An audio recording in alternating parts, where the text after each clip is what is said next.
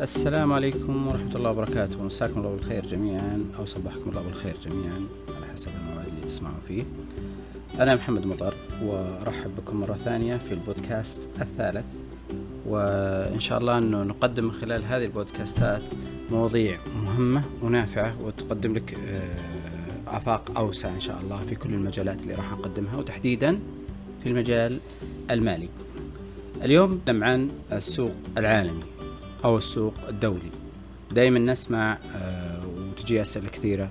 أنا بدخل بالسوق الدولي. أنا بشترك بالسوق العالمي. طبعا آه، ما في شيء اسمه سوق عالمي ولا في آه، شيء اسمه سوق دولي. اللي يسأل دائما عن هذا السؤال يبي يدخل الأسواق المالية.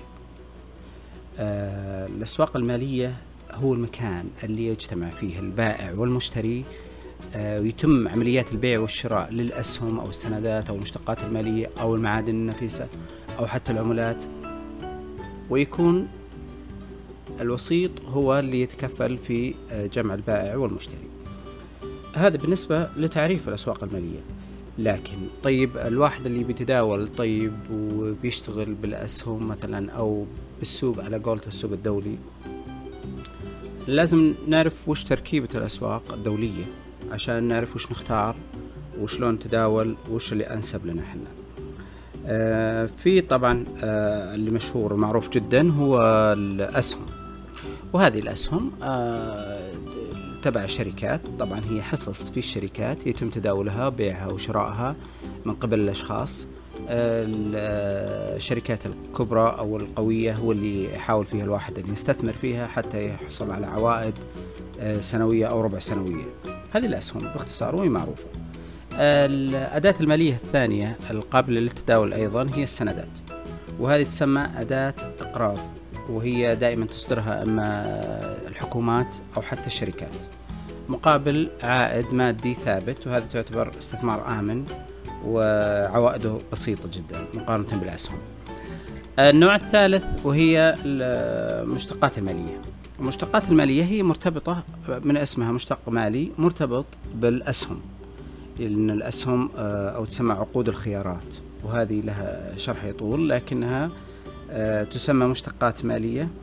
وتكون مرتبطة بارتفاع أو انخفاض السهم وتختلف أسعارها بشكل كبير جدا ولها مدد طبعا.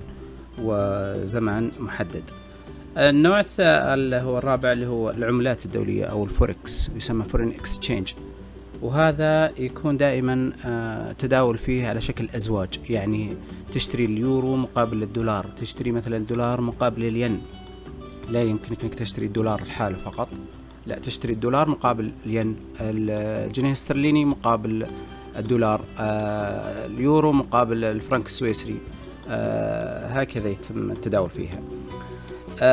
طبعا في futures وهذا سوق ضخم جدا أو اللي هو يسمى العقود الآجلة. العقود الآجلة يعني يتداول فيه السلع والمعادن الثمينة والنفط وكل آه، ما يتعلق بالسلع الكوموديتيز تسمى هي تتداول بالعقود آه، الآجلة. طبعا العقود الآجلة على اسمها عقود آجلة يعني تستحق أو لما تشتري اليوم مثلا عقود النفط لشهر أغسطس يعني أنت تراهن على أنه شهر أوغست راح يكون السعر عند آه، اللي أنت توقعته فتشتري آه، هذا العقد. متى يتم التنفيذ؟ يتم التنفيذ أو تستحق أنك تأخذ هذه السلعة اللي هو النفط أو القهوة أو القطن أو النحاس أو أي آه، سلعة تتم في الوقت اللي أنت حددته. وبالتالي تكون أنت مجبر في كل الحالات إذا استمريت إلى نهاية العقد إنك تستلم السلعة. لأنه يختلف عن سوق العقود عقود الخيارات. ذلك عقود الخيارات أو مشتقات تبع الأسهم وهذا مستقلة وسوقها مختلف تماما عنه آه هذا كل شيء وهذا اللي أتمنى أنه يعني أي واحد يحب يدخل الأسواق المالية دائما يحدد الهدف من الدخول يعرف ليش داخل يبذل قصارى جهده في تعلم الطرق الرئيسية للتحليل لكيفية قراءة الرسومات البيانية وهذا مهم جدا لمعرفة تاريخ آه، الشركات أو التحليل الأساسي. كذلك لما يدخل بالعملات الدولية يعرف آه، أخبار الاقتصاد ويلم بجميع المواضيع اللي تهم الاقتصاد واللي تؤثر عليه. ولا يستغني دائما عن التحليل الفني أو قراءة الرسوم البيانية. وهذا يعتبر بوابة مهمة جدا لمعرفة كيفية تحركات الأسعار وكيفية الاستفادة منها. طبعا مهم جدا إذا قررت دائما الدخول في الأسواق المالية وعرفت وش السوق اللي أنت مهتم في الدخول فيه. أنك تحدد هل أنت مضارب أم مستثمر. يعني أهدافك قصيرة المدى بالتالي بتهتم بالتداولات السريعة وهذه خطرة جدا تحتاج إلى مهارات عالية ومعرفة دقيقة بالرسومات البيانية. وإذا كنت مستثمر لازم تنتظر إلى فترات أبعد وهذا يهتم بنسبة كبيرة بأن تكون الأسعار منخفضة. هذا الشيء الأول. الشيء الثاني الشركة كبيرة. ولا تتداول دائما بالشركات الضعيفة أو اللي رأس مالها ضعيف أو أنها اللي أقل من دولار. دائما احرص على الشركات الكبرى اللي آه، لها مردود قوي أو آه، ثابتة عوائدها بشكل مستمر. أتمنى للجميع التوفيق وتجارة رابحة إن شاء الله في الدنيا والآخرة وإلى اللقاء في بودكاست آخر.